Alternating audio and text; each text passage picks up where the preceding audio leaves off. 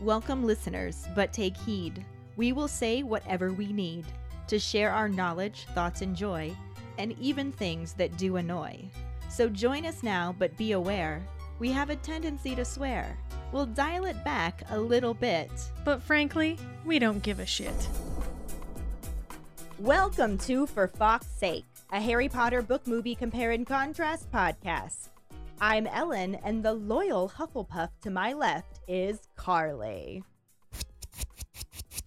Oh my god, it's the badger sound. It is indeed. That's amazing. I know. But let's fly into the Phoenix flashback. Last week, we covered the last part of Chapter 37, The Lost Prophecy, and the absolutely no corresponding film scenes. Dumbledore forgets that sharing is caring and reveals that he has been keeping a secret from Harry. Unsurprising to Harry, Dumbledore reveals that he heard the prophecy almost 16 years ago. Through a very who's on first moment of maybe it's not me, maybe it is me, Harry discovers that the prophecy was certainly about him. Now, the movie, as always, gives us a confusing version of the prophecy. We round out this section with another Dumbledore apology for not making Harry a prefect this year. During episode 188, Dumbledore's Downfall, our Potter pondering was Do you think you could pull someone out from the veil? G'day, Ellen. G'day, Karlee. It's Jackson with my Potter pondering. Do I think that you could get someone out of the veil? No, I don't think so. I, I think once you're in it, and it doesn't matter how much of your body's in it, I think you're gone. I think you're just dead, and that's it. It's the doorway between the land of the living and the land of the dead, so I think once you're through it, you're through it. Hi, this is Jessica calling in my Potter pondering of if I can think someone can be pulled out from the veil. Honestly, the answer to this question depends on the rules of the veil, which we don't really know. The whole thing is a huge mystery.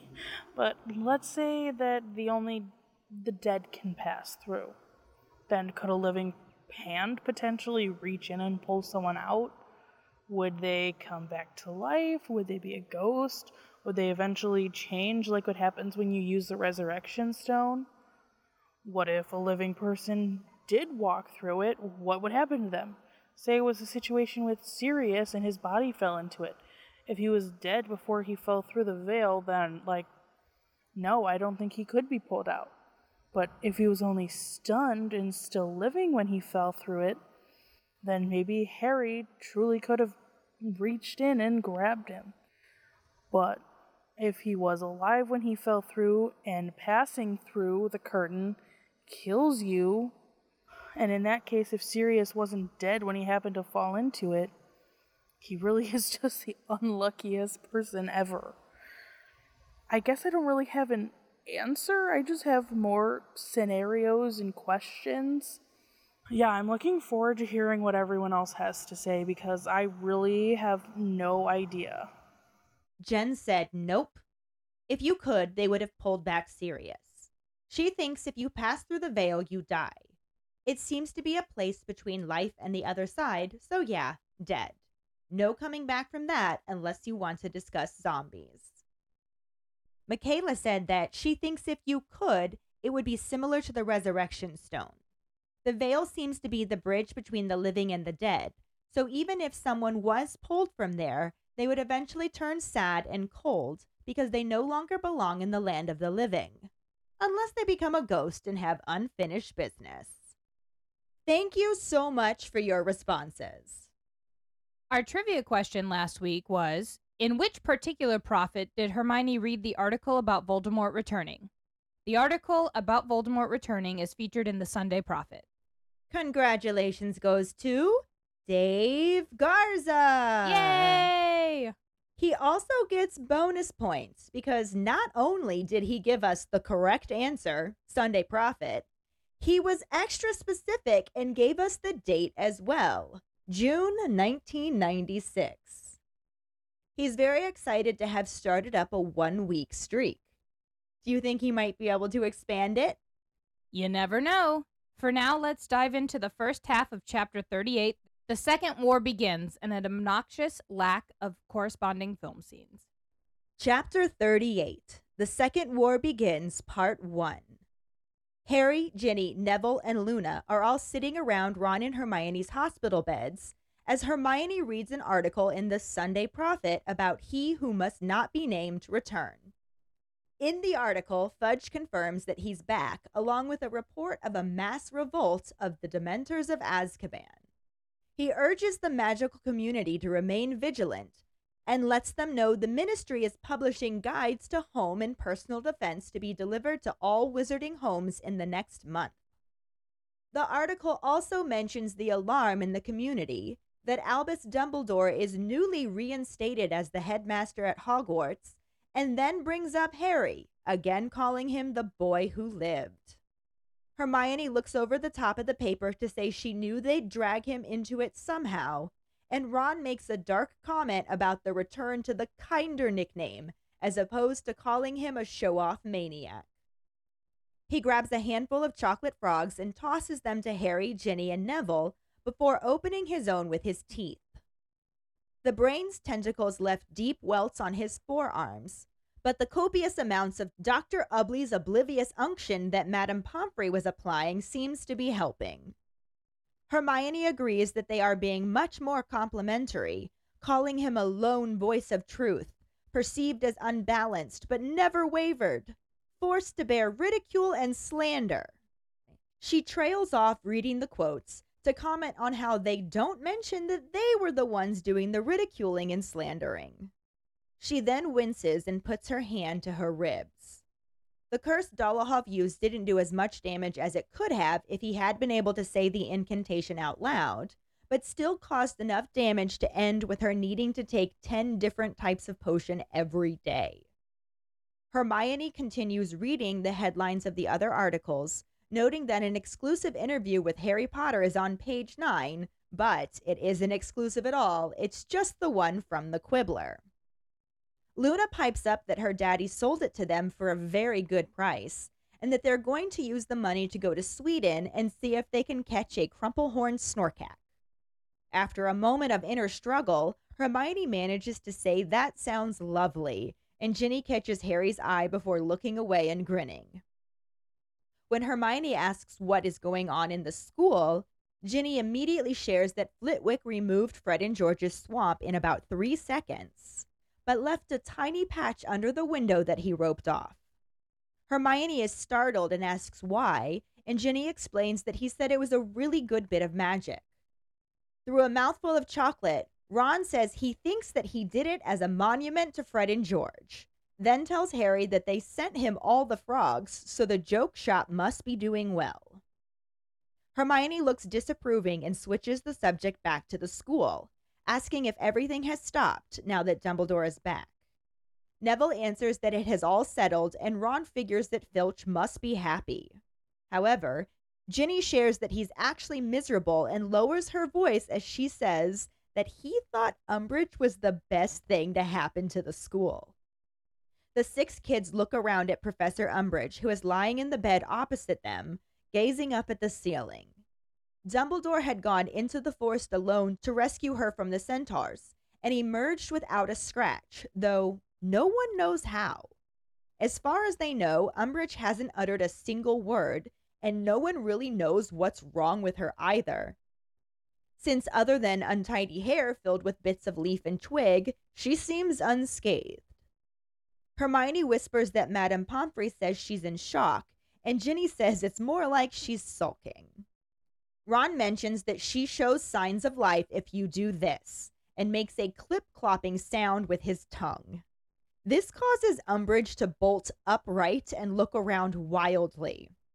Madame Pomfrey looks out of her office and asks if anything is wrong. Umbridge says no, and that she must have been dreaming, causing Hermione and Ginny to need to muffle their laughter. When she recovers, Hermione asks who's going to be teaching divination, and Ginny says that she thinks both Trelawney and Firenze are going to be teaching it. Ron comments that he bets Dumbledore wishes he could have gotten rid of Trelawney for good, calling the whole subject useless. Hermione is shocked, since they now know there are real prophecies. And the turn of the conversation makes Harry's heart start to race. He hasn't told Ron, Hermione, or anyone else what the prophecy had contained. They know from Neville that the prophecy was smashed, and he hasn't corrected this because he's not ready to see their expressions when he tells them that he either has to be a murderer or a victim. Ron and Hermione continue to discuss the prophecy a bit, and Harry abruptly stands to leave. Ron looks disappointed as he asks where Harry is going, and Harry claims that he promised he'd go see Hagrid since he just got back. Ron is grumpy that they can't go too, but Hermione asks him to say hello for them and to ask about his little friend. Harry waves as he leaves the hospital wing and then walks slowly along the deserted corridor, since everyone is outside enjoying the grounds after their exams. Harry is having trouble deciding whether or not he wants company, since when he is in company, he feels like he needs to get away, but when he is alone, he wants company. He considers visiting Hagrid for real, but his thoughts are interrupted when he runs into Malfoy, Crabbe, and Goyle, who are emerging from the door that leads back to the Slytherin common room. Malfoy looks around for teachers, then looks back at Harry and informs him that he's dead. Harry raises his eyebrows and retorts that you'd think he'd have stopped walking around then. This makes Malfoy look angrier than Harry has ever seen him and threaten that he is going to pay, that he's going to make him pay for what he did to his father. Harry ramps up the sarcasm even more, saying that he's terrified because Lord Voldemort's just a warm up act compared to those three. Then, when they all look stricken at the sound of his name, Harry mocks them for being scared. Malfoy tries to continue his threat, telling Harry to wait, that he can't land his father in prison, but Harry cuts him off to say that he just did. Malfoy says that the Dementors have left Azkaban, so they will be out in no time. Harry agrees, but also points out that at least everyone knows what scumbags they are. Malfoy reaches for his wand, but Harry is too quick and has his drawn first. They are cut off by Snape, who tells him to put his wand away and attempts to take points from Gryffindor, but realizes they don't have any. As he begins to suggest what he will have to do instead, he's interrupted by Professor McGonagall, who declares that they will have to add some more. She's walking with a stick, but otherwise looks well as she enters carrying a carpet bag. Snape greets her, mentioning that she's out of St. Mungo's, and she says that she's quite as good as new, then beckons Crabbe and Goyle forward and gives them her bag and traveling cloak to take to her office. Then she awards Potter and his friends each 50 points for alerting the world of the return of you know who. This gives Gryffindor 250 points and Ravenclaw 50, allowing the 10 Snape wanted to take away to go back up the hourglass. After that is settled, she tells Harry and Draco they should be outside, and Harry doesn't need to be told twice. He walks across the lawn towards Hagrid's cabin past a bunch of students.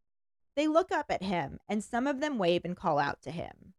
Harry doesn't say anything back because he prefers to continue avoiding being questioned about what happened. He knocks on Hagrid's door and initially thinks he's out, but he's just in his back garden. Hagrid invites Harry in for dandelion juice and asks him how he's feeling. Harry quickly says he's fine and asks where Hagrid has been instead. The half giant says he was hiding in the mountains like Sirius did, but then cuts himself off to look at Harry and take a long drink of his juice. Harry tells him that he looks better, and Hagrid informs him that Grawpy has been much better behaved since he got back, even seeming pleased that he is back. When he mentions finding Grawp a lady friend, Harry can't even muster up the energy to persuade him otherwise. He's starting to want to be alone again and takes several large gulps of juice. Hagrid softly says that everyone knows he's been telling the truth and that's gotta be better, but Harry just shrugs. Hagrid tries again, telling Harry that he knew Sirius and dying in battle is how he would have wanted to go. Harry angrily tells Hagrid that he didn't want to go at all, and Hagrid agrees, but points out that Sirius was never one to sit at home and let other people do the fighting. As he continues to talk about Sirius, Harry jumps up and says he has to go visit Ron and Hermione in the hospital wing. Hagrid looks upset but says all right and tells Harry to take care and drop back in if he has time. Harry agrees but rushes out, again ignoring the other students as he passes them. He finds a secluded spot by the lake and sits with his thoughts, feeling like an invisible barrier is separating him from the rest of the world since he is a marked man and now he knows what that means. It doesn't make him feel any fear, it all still seems very surreal. Harry continues to sit alone until the sun goes down and he gets cold. Three days before the end of term, Ron and Hermione are allowed to leave the hospital. Hermione shows signs of wanting to discuss Sirius, but Ron keeps shushing her whenever she brings him up. Harry isn't sure if he's ready to discuss his godfather or not, since it varies with his mood. The only thing he is sure of is even as unhappy as he is, he knows he will miss Hogwarts in a few days' time. Even knowing why he must go back there doesn't make his time at number 4 Privet Drive any easier, and he is dreading the return. The day before the end of term, Professor Umbridge attempts to sneak out of Hogwarts during dinner time, but meets Peeves along the way. The poltergeist gleefully chases her from the castle, whacking her alternatively with a walking stick and a sock full of chalk. Students begin running after her, cheering, as the heads of houses only pretend to restrain them. Professor McGonagall is even heard clearly saying that she wishes she could run cheering after Umbridge too, but Peeves borrowed her walking stick. On the last evening at school, nearly everyone has finished packing and are heading down to the end of term feast, but Harry hasn't even started. Ron tries to convince him to do it tomorrow, but Harry tells him to go on without him, saying he won't be long. Even after Ron leaves, Harry doesn't make any effort to speed his packing, because he doesn't really want to be at the feast since he's worried Dumbledore might make a reference to him in his speech. He pulls some rumpled robes out of the bottom of his trunk and notices a badly wrapped package in the corner that he doesn't recognize. He grabs it and realizes what it is within seconds. Sirius had given it to him the last time he left Grimmauld Place, telling him to use it if he needed him. Harry unwraps the package and finds an old small square mirror. On the back is a note that reads, This is a two way mirror. I've got the other. If you need to speak to me, just say my name into it. You'll appear in my mirror, and I'll be able to talk in yours. James and I used to use them when we were in separate detentions. Harry's heart begins to race as he remembers being able to see his dead parents in the mirror of Erised four years ago. He is sure he's going to be able to talk to Sirius again and looks around before raising the mirror to his face and saying his godfather's name. When nothing happens, he wipes the mirror clean and clearly says Sirius Black. Again, nothing happens, and a small voice in his head tells him that Sirius didn't have the mirror on him when he went through the archway. Harry hurls the mirror back into his trunk, where it shatters. He begins throwing things into his trunk on top of the broken mirror when a new idea comes to him. He takes off running out of the dormitory, barely noticing as he bounces off of walls, wondering how he had never thought of it before. He runs past the fat lady who calls to him about the feast, but Harry has no intention of going to the feast. He's looking for a ghost. He finds Sir Nicholas de Mimsy Porpington, who is on his way to the feast and comments about not being the only one who is late. Harry ignores the somber pun and asks Nick if he can ask him something. Nearly headless Nick plays for time by adjusting his ruff, then asks if it can wait until after the feast. Harry pleads with him and asks if they can go into the nearest classroom, and Nick sighs.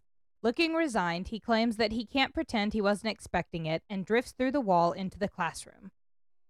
Harry questions what he was expecting, and Nick explains that he meant for him to come find him, since it happens sometimes when people experience a loss. Harry says he's right, and when Nick doesn't say anything, he continues, bringing up the fact that Nick is dead, but still there. He wants to know how people can come back as a ghost after they die, and when Nick still doesn't say anything, he adds on an impatient, Well?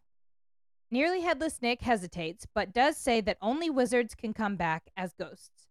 Harry feels relieved since he's asking about a wizard, but then Nick mournfully informs Harry that Sirius Black won't come back. Harry is angry to hear this and questions why. Nick miserably explains that wizards can leave a pale imprint of themselves, but few will actually choose that path.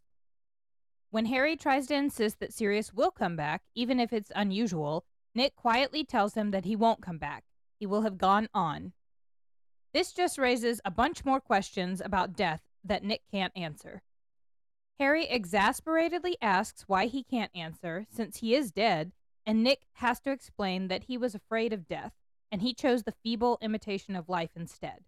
So he is neither here nor there, and knows nothing of the secrets of death, though he does believe that learned wizards study the matter in the Department of Mysteries.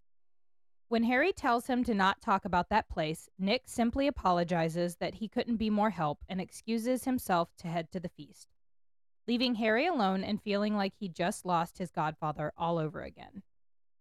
So obviously, there are no movie scenes for this section. It's just the first half of the chapter, the last chapter of Harry Potter and the Order of the Phoenix.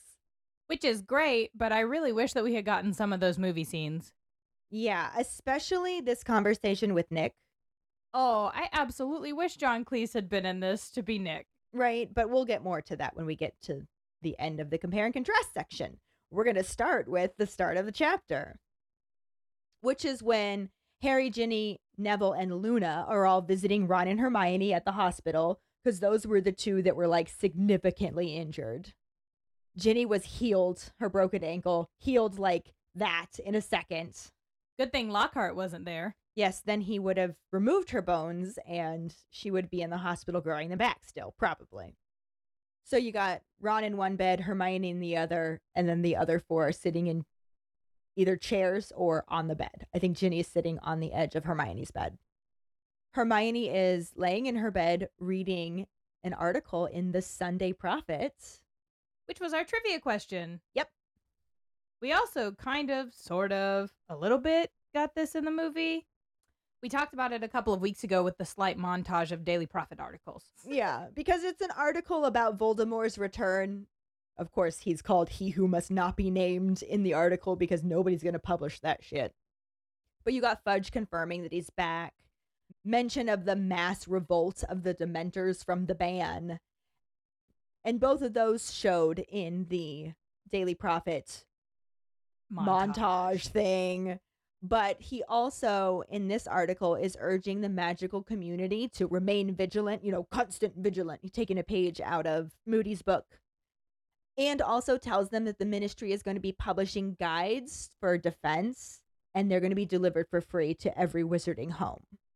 I feel like this is really proactive of them. Fudge is not usually very proactive, but at this point, he hasn't completely been voted out, has he? Or is he? No, this is pre vote out. Yeah, so this is really proactive for Fudge. He is usually not the type to do things like this. Probably a good thing that he is, though, because I imagine everybody is panicking at this point. The article also brings up the fact that Albus Dumbledore is the newly reinstated headmaster of Hogwarts School of Witchcraft and Wizardry, which was also shown in the movie article montage. I still don't think he left. I think he just was hiding out in his office, and No. that's why they wouldn't let her in. I absolutely love that, and that is my headcanon now as well. The montage did mention Harry, but not in the same detail that this article does because it brings Harry up next. He's back to being the boy who lived instead of being that show off maniac that they were writing him out to be before. So it's sort of similar. It's definitely a nod. It kind of works out. They didn't give him the mean nickname. Right, which it's Ron in the book who points that out. Like, hey, you're not the show off maniac anymore. As he's grabbing a handful of chocolate frogs that he shares with Harry, Ginny, and Neville before opening his own with his teeth. I am impressed because we have bought chocolate frogs at Universal and they are big. Ron's hands must be enormous. I don't know if they are actually that big in the story. They make them pretty big in the movies too. So I don't know what J.K. Rowling was going for, if maybe they're just smaller. I expected them to be like normal frog size. I would be down for that, like a poison dart frog size. Yeah, but the ones in the first movie where we first see them, they're not quite that big. They're definitely not as big as Universal makes them. Universal makes chocolate toads. Absolutely. They're huge. and they're gross. It is the chalkiest chocolate I have ever had, ever. It's not chocolate, it's chocolate. Yuck. I didn't even eat mine because I was like, this is way too much chocolate, which is surprising because I do love chocolate. It's But- not good. It's hard to eat it. It's not good. It's really dry. I still ate it. It's just like really weird and dry, and it doesn't melt in your mouth like you would expect it to. And it's not good chocolate. For the amount they charge for it, you'd think that they could have a better chocolate. They need some world class chocolatiers working on that instead of just universal employees making some chocolate. Yeah, it's not good. Anyway, the book mentions that because, like we said, Ron and Hermione were the two injured ones. So it brings up his injuries. Apparently, those tentacles that were coming from the brains left like these really deep welts on his arms where it had grabbed him. And Madame Pomfrey was having to use a lot of Dr. Ubbly's oblivious unction and it seems to be helping them fade some. So, yay. That's a mouthful of medicine. Yeah, it definitely took me like four times to say it in the summary. Yay for editing. I wonder if Ron has those scars for the rest of his life, though, from the tentacles. Depends on how well the Dr. Ubbly's oblivious unction works. That's true.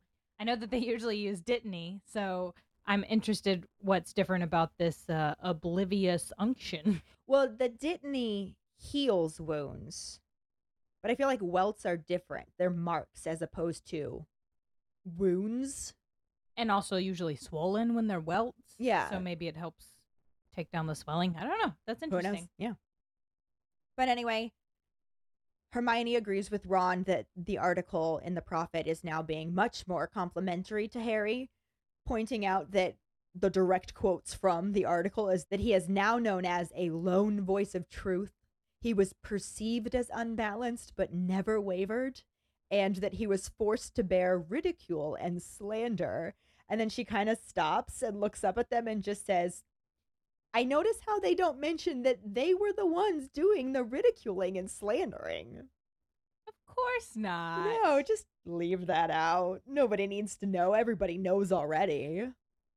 But then at this point, she winces and puts her hand to her ribs. Oh, poor Hermione. That spell must have been rough. Yeah. And Dolohov, who did it, apparently could have done more damage if he had been able to say the incantation out loud, which is interesting since nonverbal spells are supposed to be a thing and you'd think they'd be just as powerful. I think maybe he just is not as well versed in them as he could be. So he's not as good with the spells when he's not saying them out loud. That's entirely possible. Not everybody is good at nonverbal spells, and obviously, in general, wizards don't rely on them as they still say incantations out loud. And there's nothing that inherently says that murder munchers are good at magic. Well, yeah, I was thinking that too, that maybe he just is not a really good wizard. I know he's very high up on the scale because we hear about him an awful lot, but maybe he's just not very good at magic in general. Let's go with that. Probably. Sucks to suck. We still don't know what that spell actually was. Just that purple flames did damage enough so that Hermione is having to take 10 different types of potions every day. I wonder if Madame Pomfrey knows what it is because she's providing her with this medicine. She must have some idea what it was. Or at least of the damage that it did to counteract that. But I would imagine that each potion does a different thing and therefore sounds like a pretty destructive curse. But she's healing and she just keeps reading the headlines of the other articles, pointing out that there's an exclusive interview with Harry Potter on page nine and that it's not actually exclusive because it's the same one that he gave for the Quibbler. And I feel like Harry's got to be sitting there like, I didn't do an exclusive interview with the prophet. What? He gave an exclusive interview to something. Another reason he's not a Ravenclaw. Yeah. I mean, that's just in my own head there, but I like to think that he's sitting there going, exclusive interview? What? For the Quibbler? I mean, exclusive interview? What? For the prophet? I didn't do that. Well, you wouldn't be wrong. I bet he is sitting there thinking that. But like we said, it's from the Quibbler, and Luna speaks up at this moment. And this is also the first time that she's even seemed present in this whole conversation. But she speaks up to tell them that her daddy sold it to them for a very good price, and they're going to use the money to go to Sweden and try and catch a crumplehorn snorkack. And this cracks me up for multiple reasons. A, it's funny because Hermione just like sits there and can't say anything and can't say anything and finally manages to go, That sounds lovely. and then Ginny catches Harry's eye and then they look away and grin. So that right there, super cute and amusing.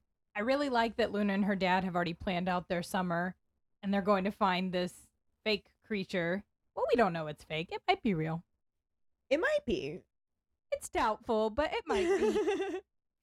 the other thing about it that strikes me as funny is the fact that he did not pay a goddamn thing to write this article. Harry didn't get money. Rita Skeeter didn't get money. I love that Rita Skeeter didn't get money. And then he just turns around and sells it for a lot of money. Xenophilius is definitely a good businessman. He sounds very Slytherin to me. He is ambitious. I could see the Slytherin side for sure. He is very smart and he uses really good tactics for getting what he wants. So he got that article for Harry and he was like, I'll publish you, absolutely. And Rita Skeeter hasn't been able to write. And so Hermione was like, This is a way for you to get published with me not revealing that you're a beetle animagus, you know? So it's really interesting that he uses these tactics and he's I don't think Harry would have taken money, but you know, Rita Skeeter definitely would. Oh, absolutely. And let's be honest, in that situation, Hermione was the Slytherin. Hermione definitely has Slytherin qualities occasionally. She definitely has those moments. But she then changes the subject, wanting to know what's going on in the school. And Ginny lets them know that Flitwick, within three seconds, got rid of Fred and George's swamp. I love him but he left a tiny patch under the window and roped it off. And Hermione's like, why would he do that? And Ginny says that he said it was just a really good bit of magic, but Ron is pretty sure that he did it as tribute to them. I think it's both. Fred and George are really good at magic. They transfigured Ron's teddy bear when he was five, so they would have been seven. They transfigured his teddy bear into a full spider. That's major magic. And actually, in the next book, when they go, there's that whole section where there's shield charms and stuff oh, like yeah. They've definitely done some really cool things. And they're really good at magic. Which seems to be lending itself to the success of the joke shop because they're the ones who sent all of those chocolate frogs to Ron. And if those go by universal prices, they're not cheap. But I'm your brother. Ten galleons. We're not there yet, Karlee. Meh. Hermione doesn't seem to approve of this.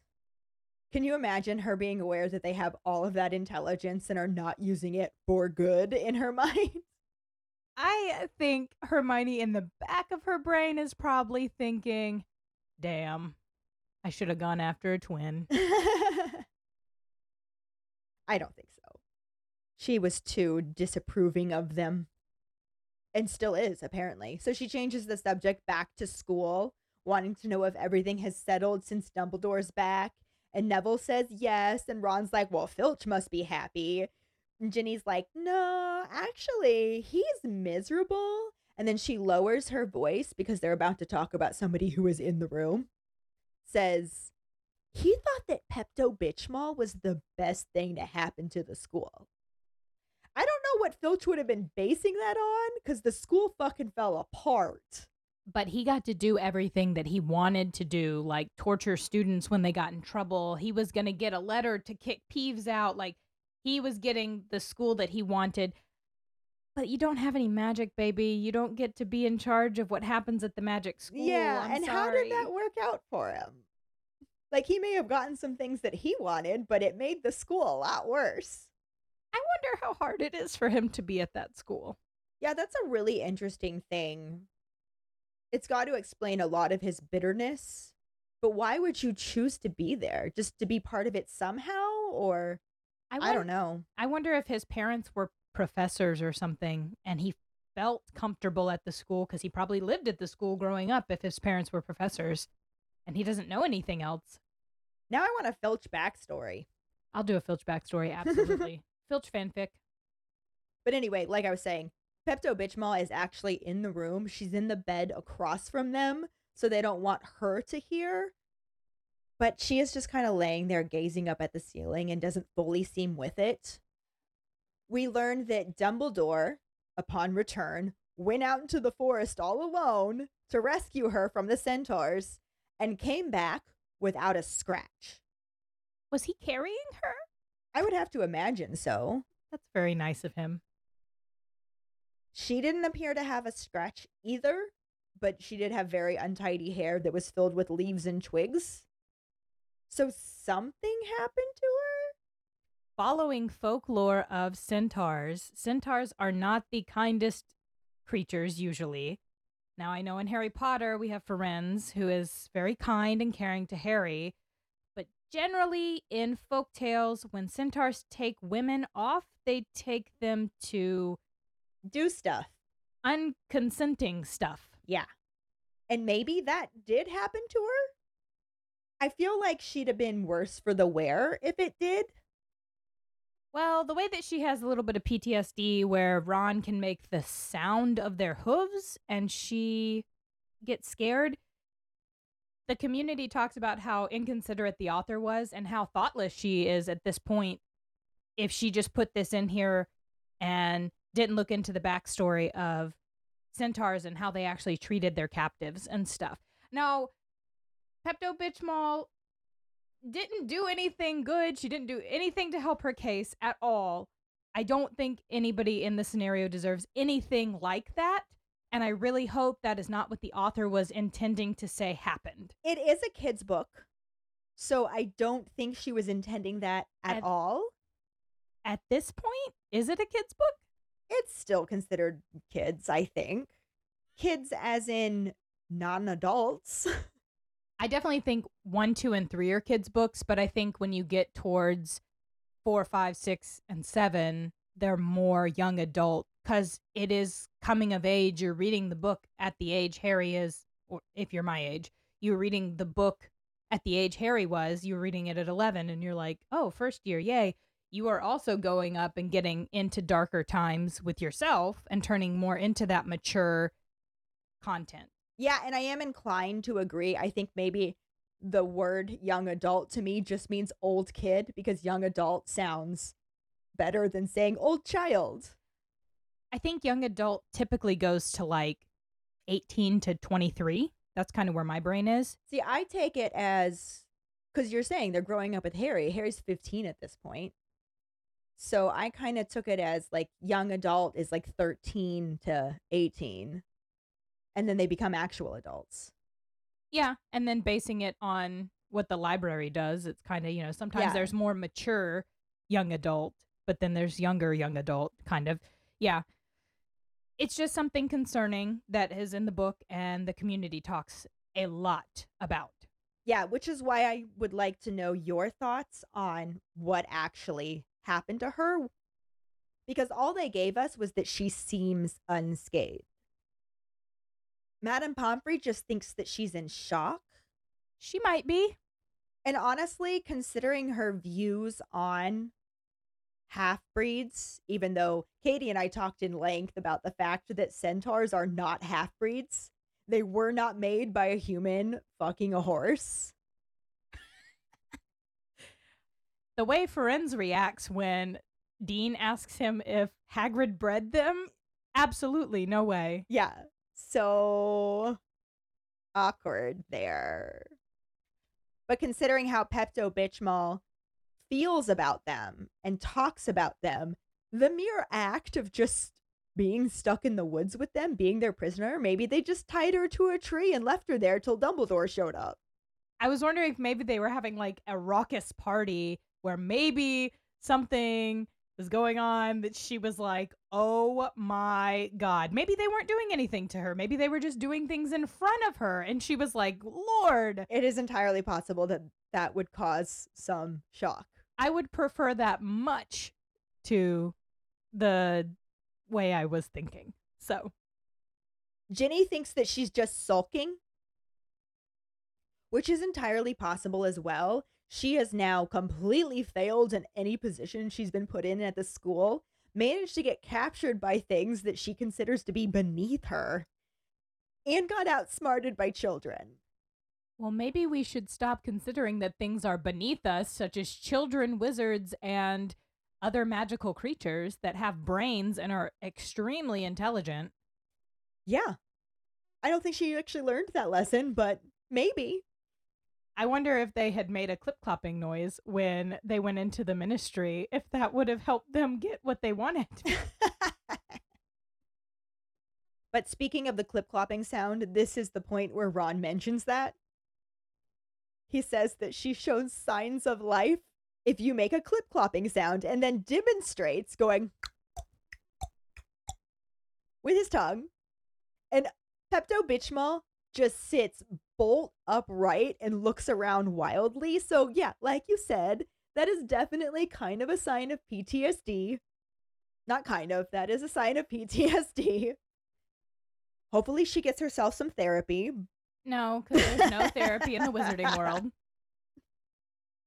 Madame Pomfrey sees her looking around, peeks her head out of her office, and is like, uh, is something wrong?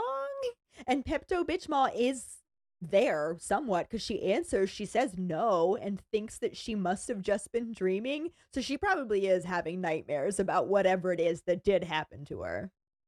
I guess I'm just so much of a Hufflepuff that I do feel bad for Pepto Bitchmal in this scenario. It just makes me feel bad because I can imagine going through something traumatic and then having to be constantly reminded of it. I wonder if Madame Pomfrey is giving her that solution, the potion that makes you sleep without dreams. Maybe. I kind of feel bad for her too, because, like you were saying, if this was something really horribly traumatizing and not actually just her sulking like Ginny thinks, then that is really awful. And there is not a person in the world who deserves that. She also is never going to tell anybody what happened. So But she should tell a therapist. I'm going to start a campaign for magical therapists. Hermione and Ginny are definitely not Hufflepuffs. They have no sympathy for this. They find this whole thing hilarious and basically stuff Hermione's bed sheets into their mouths to muffle their laughter. I also think they're 15. Well, Hermione's 16, Ginny's 15. And they're witnessing a teacher that was horrible to them go through something that they feel like she made everybody go through this school year. So they're just being very teenagery. Oh, yeah, they're definitely being young adults here. The episode's called Young Adult. anyway, once they recover from their cruel little laughter there, kind of deserved laughter, but whatever. Depends on your perspective. Hermione changes the subject to want to know who's going to be teaching divination now since they have Trelawney and Firenze. And it's not like Firenze can go back to the forest. So, what are they going to do? And Ginny says that she thinks both Trelawney and Firenze are going to teach it, like they'll alternate years or something. And Ron speaks up to say something about thinking that Dumbledore probably wished he could have gotten rid of Trelawney for good and calls the whole subject useless. And this is so funny to me because Hermione is shocked. She's just like, How can you say that now that we know there are real prophecies? And I'm like, Hermione, you walked out of that classroom are you regretting that now? Do you think maybe you should have stuck with divination now that you know there's real prophecies? I feel like divination is like a class that you need to be pre tested for. You can't just tell the future. I don't think it works like that. I think that you need to be like a pre test. Like, do you have some semblance of the sight? You could still learn about the history of it. I think the way Firenze teaches it, based on the planets and stuff like that, that's one way to teach it. But maybe have Trelawney actually teach seers, test them to see if they're a seer before. I don't know if there is a way to test them though, because half of the predictions that she makes are just BS. I wonder what triggers her predictions. Real inner eye? yeah. Though some of the things she makes not during those moments, those are true. I think that Sybil is a seer. She's just not really good at interpreting it. She sometimes gets things wrong, like when she did say that Harry was born in midwinter. To me, that's her reading that piece of Voldemort that's inside of him. And that is entirely possible. But I think some of it is also manipulative. Like when she said that Neville was going to break a cup and asked him to grab a blue one instead of a pink one next time. And then he ends up breaking both of them because she planted it in his head. She made him nervous. Would he have broken that cup if she hadn't have said that first? Probably not, but that's like parlor tricks, right? To Yeah. get the kids to think that you actually know what you're doing. It is definitely an interesting subject. I just kind of wonder if Hermione now regrets leaving it behind. I just was thinking Hermione maybe was thinking, I don't want to do it because I'm not a seer. That could be it too. Just a little more respectful than when she left in third year. It's been a couple years. Things have changed. Anyway, the turn of the conversation to the concept of prophecies kind of sets Harry off. His heart starts pounding. He hasn't told anyone that he knows what was in the prophecy. All they know is from Neville that it broke. So they all think that they have no idea what was in it, just that it existed. And Harry's sitting there like, I don't really want to see the looks on your faces when I tell you that I either have to murder someone or be murdered by them. That's fair. You don't ever want to have to tell your friend something bad news esque like that. So, guess what, guys? Either I have to kill Voldemort or he's going to kill me. Have a good summer. Bye, friends. it's about how that goes. Ron and Hermione just full on pick up the conversation about prophecies. And Harry's like, Peace out, yo. I am not mentally prepared for this. And gets up to leave, which upsets Ron. He's like, Where are you going? And Harry says, I promised I'd go see Hagrid. He just got back. I feel like they could have taken a moment and been like, oh, this is making Harry uncomfortable. Maybe we should stop talking about it. You'd think that they might pay attention to that, but I think they're just so caught up in the conversation. And maybe afterwards, after Harry left, they were like, oh, he probably isn't ready yet. But in that moment, they're just caught up in it. So he says he's going to go see Hagrid. Ron's kind of grumpy because he's still stuck in the hospital wing and can't go too. Hermione says, just say hello and ask about his little friend for us. And Harry just kind of waves as he's leaving to let him know that he heard what their request was and starts making his way down the corridor, which is pretty deserted since everybody's outside. They're done with school. They just have this free time before they head back home. And it's nice weather because it's June. So nobody is really inside the castle. And Harry is just wallowing in his aloneness, which goes back and forth between something he wants and something he doesn't. Because there are times when he's like, I can't be alone with my thoughts. I need to surround myself with people and distractions. And then there are other times, like just now, that he's with people and a topic comes up that he doesn't want to talk about. And he's like, I need to be alone with my thoughts. I feel like he just needs to be in a room of people who don't know what's going on. And that might help, but that also could feel really weird and surreal. That's true. Like how he mentioned when he was in Dumbledore's office that he could hear everybody walking about the castle first thing in the morning and laughing and going to get food. And he's just like, none of these people know or care that Sirius is gone. It's just weird. If you're in a room where nobody has any idea what you're dealing with, I mean, I guess that's kind of like life because nobody really knows what's going on with somebody else. And that's why you should always be kind to people because you never know what's going on. Exactly, Hufflepuff. He actually does consider visiting Hagrid for realsies, but doesn't get to that point before he's interrupted by the arrival of Nazi von Douchebag II and his two cronies. They're coming out of the Slytherin common room, and Nazi von Douchebag II immediately looks around for teachers because he's going to do something he's not supposed to do, starting off with telling Harry that he's dead. Truly, in this moment, I don't like Nazi von Douchebag II. I don't. However, Harry got his dad thrown in jail. Now I know they made the wrong choice. They chose the wrong side. I definitely get that. But his dad's in jail. That's like a person he looks up to. And his dad is like living in this terrible place where he's going to be essentially tortured because that's what Azkaban is. They get tortured. By the Dementors that are no longer part of the ban. It says they're no longer in the control of the ministry, which makes me intrigued. That means they're just going around doing whatever the fuck they want. I took it as they left patrolling the ban. Well, I'm sure, but I bet some are still there, especially if there's new people coming. Oh yeah, New definitely thoughts to tasty take. little snacks. Lucius is a tasty little. Luscious. Douches. Anyway, I kind of agree with what you're saying. Like, that does really suck for Draco. However, Harry did not land his dad in the ban. His dad landed himself in the ban. It is our choices. I understand.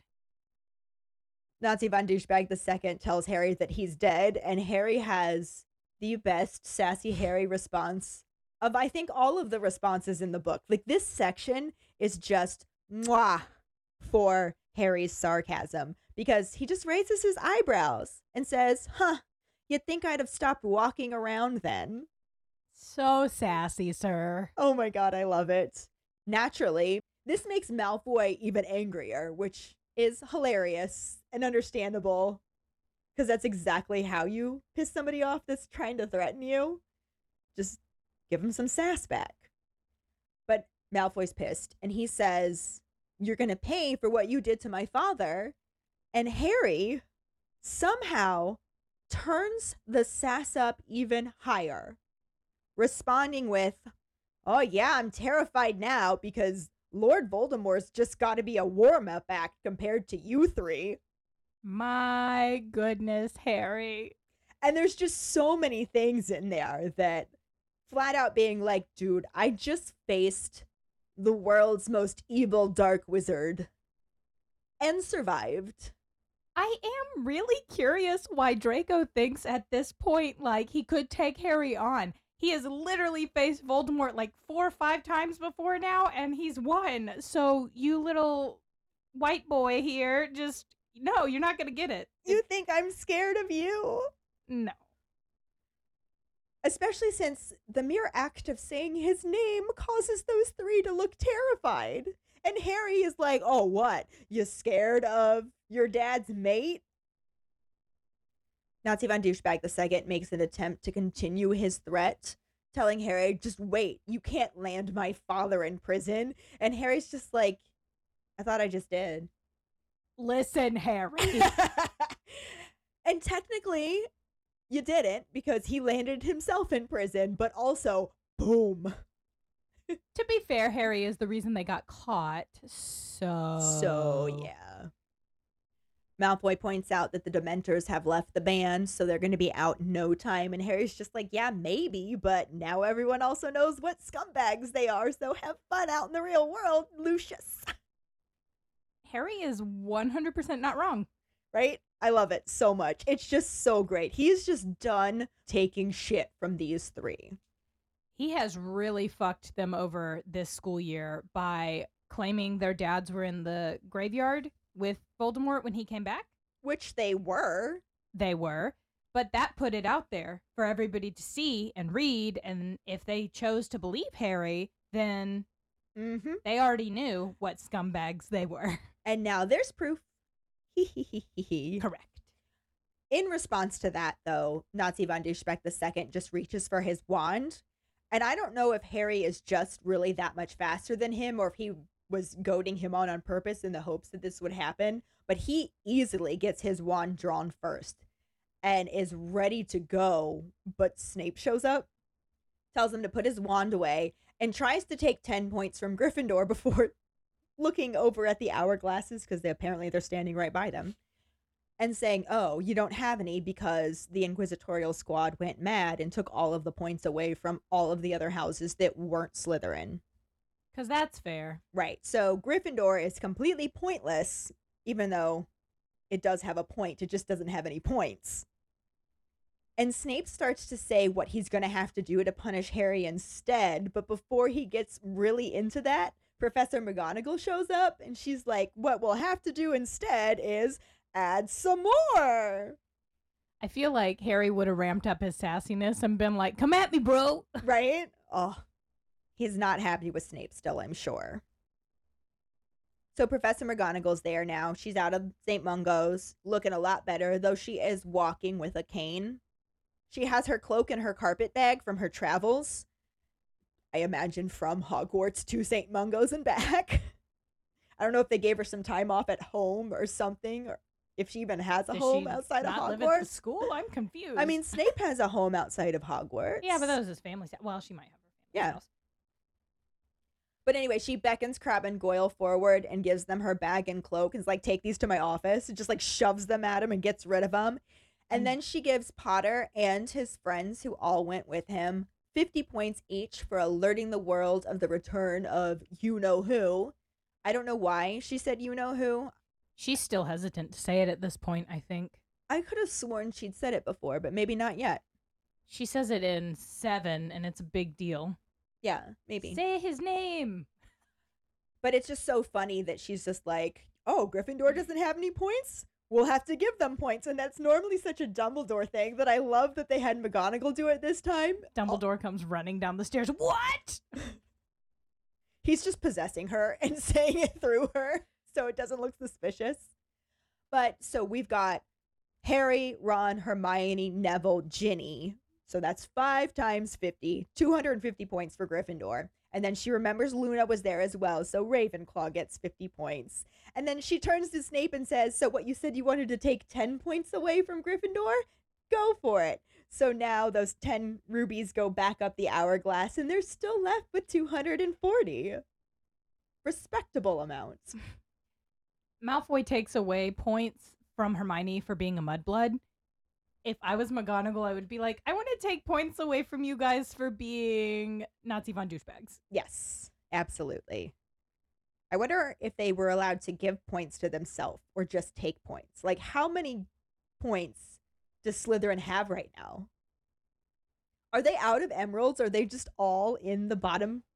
That would make me like hysterically mad. I wonder what Yeah. At. I imagine that they attacked everybody and nobody has points at this point. Well, everybody hates Hufflepuff. Poor Yeah. Hufflepuffs. In the books, everybody hates Hufflepuffs. They're always referred to as duffers, but we know Hufflepuffs are the best. Yes. I do love Hufflepuffs. It's my secondary house, but I am a Gryffindor. Anyway, all that settled, and she tells Harry and Nazi von Douchebag the second that they should be outside, and Harry's just like, peace out, yo. He doesn't need to be told twice. He's out of there.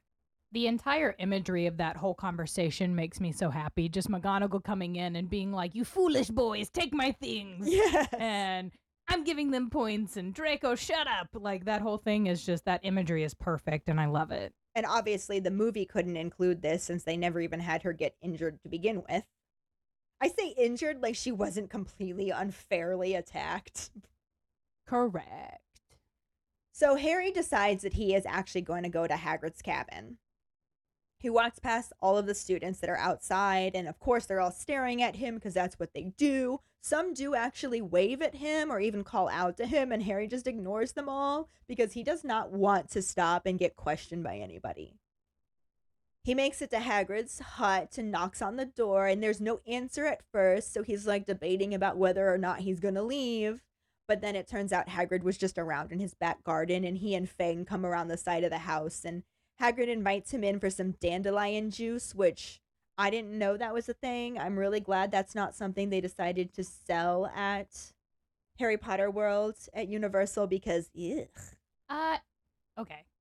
Dandelion juice on its own is disgusting. However, I used to work at a juice place and we would juice dandelions with lemons and that little kick of lemon. It's very refreshing. It kind of tastes like grass, not gonna lie. But dandelion on its own is really gross, so I really hope that he at least gave him some lemon to put with it. It is very good for your health. Yeah, maybe that's it. I don't know. It sounds yuck to me. Hagrid also asks him how he's feeling, and Harry's just like, whatever, I'm fine. Where have you been? Tell me about that. Distract. Deflect. deflect, distract, deflect. Go on. So Hagrid explains that he was hiding in the mountains, starts to say that it was just like how Sirius did when he was on the run, and then realizes that is not the thing to bring up in front of Harry right now, and just like takes a really long, awkward sip of his juice. At least Hagrid's a little more respectful than Ron and Hermione, and he picked it up a lot quicker. Yeah, he definitely did. Harry just keeps the subject off of that and mentions that he looks better. A lot of those cuts and bruises are finally healing. And Hagrid tells him that Grawpy has been so much better behaved since he got back and even seemed pleased. Which makes sense because we know that when they were in the forest, he was like, Grawp, want Hagger? And it was just very aw. So he's definitely happy his brother's home. And then he mentions he was thinking of finding Grawp a lady friend, which problematic. But are you just gonna go kidnap a female giant and somehow managed to drag her back to the forest too? Are you maybe considering just doing like a wizard? Maybe Madame Maxime has a sister. Maybe. I don't know. So problematic. However, Harry doesn't even have the energy to try and persuade him against this idea. He's just like, in his brain, that is a terrible idea, but I can't deal with this right now. And he just like takes more drinks of his juice, and that is it. So Hagrid tries to bring up the thing that he probably shouldn't bring up that Harry definitely doesn't want to hear about because he's starting to get that itch of being alone again. But Hagrid does it. Says, Everyone knows you've been telling the truth now, and that's got to be better. Harry just kind of shrugs. He doesn't really have anything to say to that. So Hagrid tries again, trying to comfort Harry, letting him know that he knew Sirius longer than Harry did, and dying in battle is how he would have wanted to go. That just makes me so sad. I know that Hagrid's trying really hard to be helpful. Harry doesn't really want to hear that, and I know that he knows Harry doesn't want to hear that, but I feel like he's trying to be like, but really, I knew him longer than you, and this is really what he would have wanted. But that's never what anybody wants to hear. No, it's definitely a tough thing to cross. And Harry is not in the place to hear it. He just gets angry and he's just like, he didn't want to die at all which Hagrid does agree with, but then reminds Harry that Sirius was never one to sit at home and let other people do the fighting. At this point, Harry just jumps up and says he has to go visit Ron and Hermione in the hospital wing, so hey, at least he has that built in excuse. Hagrid's bummed out, but seems to understand that he needs to let him go and just tells him to take care and drop back in if he can, which Harry agrees but rushes out, past all of those students that he continues to ignore and just finds himself a spot all alone right by the lake where he's not going to be easily noticed by other people and can be alone with his thoughts. He feels like there's some sort of invisible barrier that separates him from the rest of the world. And I think that separating himself physically from the rest of the world is actually enhancing that. But it's just tough for him right now because he's felt like a marked man his whole life, but now he actually knows what that means. And he's not really afraid of it, but like I said, it's very surreal. It's just strange. And he just sits there with his thoughts until the sun goes down and he starts to get cold. I think Harry really just needs somebody to sit with him and not talk. That's the kind of company he needs. He just needs a presence of a person, but not necessarily to be talking about it. Even if it wasn't sitting in silence, it could be talking about trivial things. Quidditch. Something. There's three days left to their term when Ron and Hermione are finally able to leave the hospital wing. And Hermione, not understanding that Harry probably needs somebody to sit in silence with, keeps trying to discuss Sirius with him. And Ron at least seems to get it enough and shushes her whenever she tries. Harry isn't sure if he's ready to talk about his dog father or not because there are moments when he wants to, and then there are other moments where he doesn't. It kind of swishes with his mood. All he knows for sure at this point is that even though he's miserable right now, he knows he's just going to be more miserable when he makes it back to Privet Drive, so he's dreading that. Then, the day before the end of term, Pepto Bitchmal is allowed to leave and she tries to sneak out of Hogwarts while everyone's at dinner. But this is completely thwarted by Peeves into what is quite possibly my absolute favorite moment from the entire series, both for randomness and just genuine amazingness that is Professor McGonagall and the kookiness that is Peeves. And the very fact that this did not make it into the movie is probably my lifelong sorrow.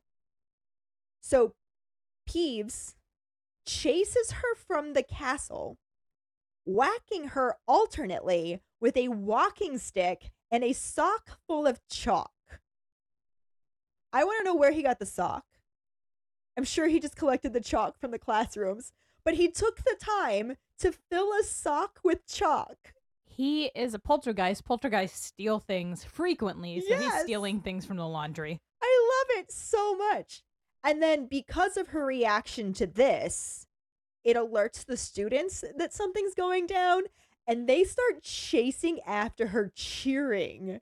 While all of the heads of houses are like, "No, stop, don't." It's like the Willy Wonka thing. No, Uh, stop, stop, don't. I'm gonna say this is in the movie. It is not in a Harry Potter movie, but it is in Matilda when they chase Trunchbull out of the school. Yes, I wanted that moment in this. It definitely rings similar vibes. Yeah. And then my absolute favorite part is Professor McGonagall doing the no, stop, don't, and then sitting back down, clearly saying, I wish that I could have run cheering after her too, but Peeves borrowed my walking stick. She helped. I like to believe that she fucking handed him the walking stick. Get her, Peeves. Oh, get her. absolutely. then on the very last evening of school, everybody's getting ready to go down to the end of term feast. And they're all packed. Harry has not even started. So he sends Ron down without him. And he's just like, I'll meet you there later. I won't be long. Ron leaves, and Harry just continues not packing, essentially. He's kind of like half heartedly pulling things out of his trunk and trying to get organized. But really, he doesn't want to go to the feast. He's afraid that Dumbledore's going to make reference to him in his speech like he did last year and just doesn't want to deal with it. So he's just sort of like, whatever. Just not really packing, but not not packing. And in the process of taking things out of his trunk, he notices a poorly wrapped package at the bottom in the corner. Doesn't recognize it right away, but when he picks it up, he then remembers what it is. It is the most frustrating plot device. It's essentially a MacGuffin in this book because it served zero purpose for this entire story, and had it been used, it would have changed the story, though it does become more significant later on. Just not yet. Right now, all it does is make us angry because he now remembers what it is when he picks up the package. Sirius gave it to him the last time he was at Grimmauld Place, telling him to use it if he needed it, and Harry said, I'm not going to use this and have you do something stupid that you shouldn't be doing, and he just puts it in his trunk and completely forgets about it. Would have changed the story if he had just remembered that and opened it, because he opens it now and he finds this old small square mirror. It's very dirty. The back of it has a note that says, This is a two way mirror. I've got the other. If you need to speak to me, just say my name into it. You'll appear in my mirror and I'll be able to talk in yours. James and I used to use them when we were in separate detentions. And my heart breaks so much at this point. It's heartbreaking, yes, and infuriating because if he had just remembered that and used that to try and reach out to Sirius instead of Umbridge's fire, it's useless. He thinks it's going to be useful right now because he remembers seeing his dead parents in the mirror of Erised. So he thinks maybe he'll get to see dead dog father in this mirror. He holds it up to his face, sees his reflection in the dirty glass, and says, Sirius Black. When nothing happens, he tries wiping the mirror clean, repeats the name, and nothing continues to happen. not being Ravenclaw, his theory here is that the reason why it's not working is because Sirius didn't have the mirror with him when he went through the archway, but I somehow don't think it was going to work then either. That'd be fucking dope. Right? I wonder if then in some sort of afterlife it could be passed around and other people could use it to talk to their loved ones. Oh, I'm sad. Right? Harry is not sad. Harry is angry. And he just throws the mirror back into his trunk where it breaks. And he doesn't bother cleaning it up or anything. He just starts throwing more things on top of it. It's gonna bite you in the seventh book, Harry. Oh, yeah. Literally. As literal as something cutting you is biting, but yes. While he's doing this, he has another Lumos pop up over his head. and he just takes off running out of the dormitory so fast. He's like bouncing off of walls and doesn't even care. He's just, he has a goal. He's going to get there. He's not even thinking about it. He runs past the fat lady who's like, uh, you're late to the feast. And he it just ignores her because he's not going to the feast. He's trying to find himself a ghost. He manages to find nearly headless Nick, also properly named Sir Nicholas de Mimsy Porpington, who is on his way to the feast and makes the joke, a pun about not being the only one who is late in a manner of speaking. it makes me so happy. Harry just ignores it. Asks Nick if he can ask him something. I love that question. Hey, can I ask you something? You just did. I'm pretty sure that he did that to Dumbledore, too. And Dumbledore said, You just did, but you can ask another. Yep. Nearly Headless Nick is like, uh, can this wait until after the feast? But Harry is adamant that it needs to happen now, and he asks if they can go into the nearest classroom. So he holds the door open for him to the classroom, and Nick just floats through the wall. And I just the little touches of that. Like, I would have loved to see that. And I really would have loved to have this conversation because it would clarify a few things. Not to mention, then we'd get more John Cleese. So Nick is actually not surprised that Harry's come to find him. It's not the first time that people who have experienced a loss had come looking for him or another ghost. And Harry's just like, Yeah, you're right. That's exactly why I'm here.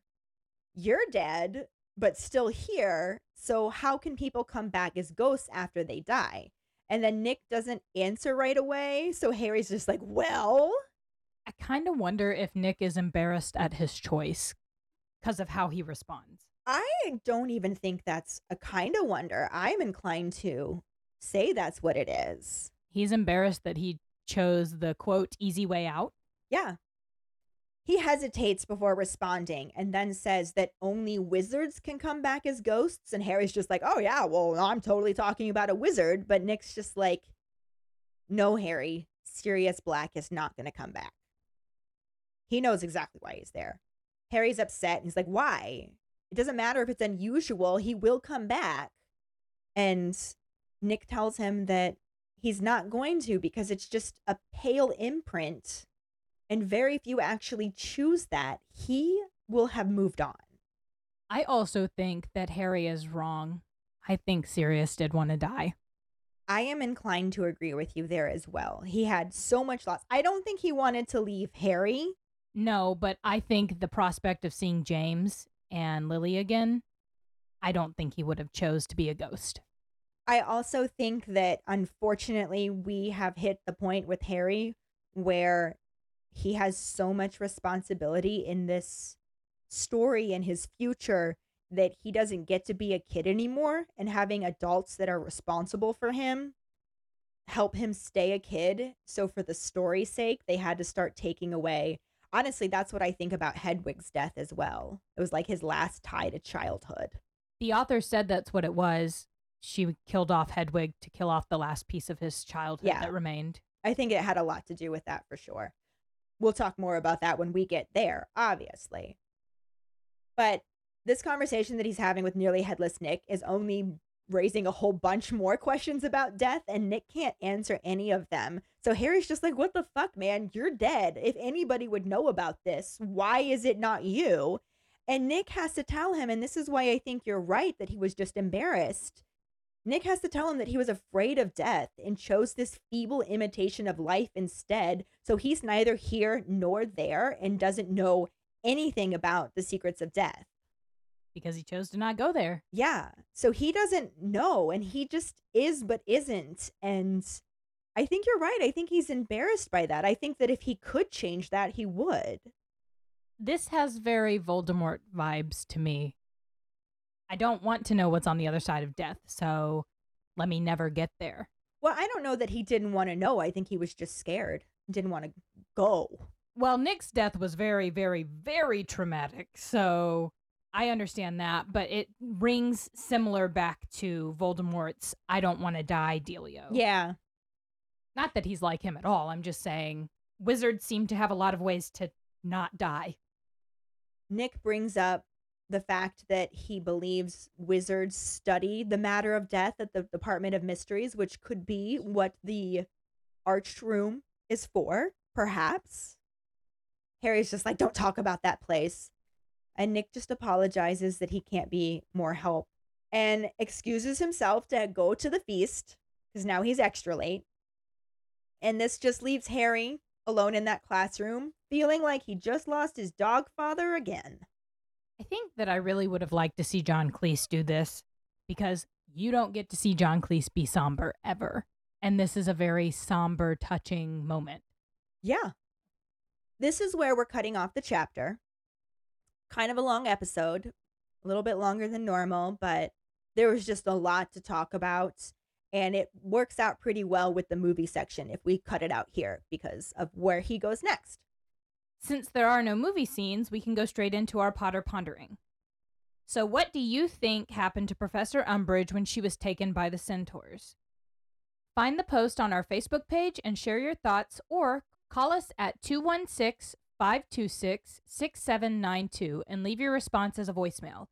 If you choose to talk about a touchy subject, can you please say trigger or content warning? Also, make sure that you start off telling us your name and then go into your answer. Don't forget that you can also stitch a response on TikTok. We really look forward to reading, hearing, and seeing them. So, we don't have a sorting hat story, but we do have a wizarding word. This week's wizarding word is that Bloomsbury Children's Books Twinkl and Warner Brothers Studio Tour in London, The Making of Harry Potter, have banded together for an extremely unique study session indeed, where teachers and students alike will get to tune into a virtual lesson hosted by the Wizarding World's very own Evanna Lynch. So, if you don't know, Evanna Lynch is the one that plays Luna Lovegood, and she is hosting this really cool creative writing book pumping event. She's working on this, and we are going to actually post the link so that you can find it. It will be happening on September 28th, which apparently is Harry Potter Book Day. Yeah, it does sound really cool. If you do want us to read your sorting hat story, you can send it through social media or email it to us at forfawkessakepodcast at gmail.com. Let us know your house, wand, patronus, how you got into Harry Potter, and anything else you might want to share with us. We really look forward to reading them. Now for this week's trivia question Who is the order member that initially speaks to the Dursleys about their treatment of Harry? The first one who responds with the correct answer and the code word hashtag Dursley's Demented will get a sticker. Another way to get a sticker is to rate and review us through iTunes. If you don't have an Apple account, then you can write us a recommendation on our Facebook page. Make sure to email us at forfawkessakepodcast at gmail.com to let us know you did, and we'll get back to you to figure out which sticker you want and where to send it. Don't forget to find us and follow us on Facebook, Instagram, Threads, and TikTok at FawkesSakePod. Following us on Podbean at fawkessakepod.podbean.com will get you the episode as early as possible and give you a leg up in answering the trivia question. You can also go to our website at forfawkessakepodcast.com to check out our For Fawkes' Sake and Harry Potter related merchandise for sale. Don't forget to subscribe to our YouTube channel where we post our weekly podcast episodes, cooking show episodes, vlogs, bloopers, and other random videos. We have a bit of a backlog on episodes. I did make some progress and I'm hoping to get the rest up this summer. If you would like to support us as a patron, you can sign up on patreon.com slash fawkessakepod.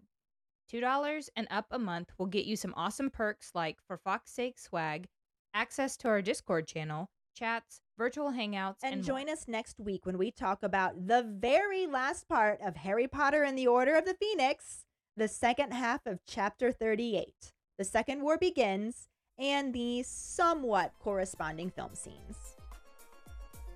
Thanks for listening. Hope you hear us again. I'm Karlee. I'm Ellen, and we are For Fawkes' sake.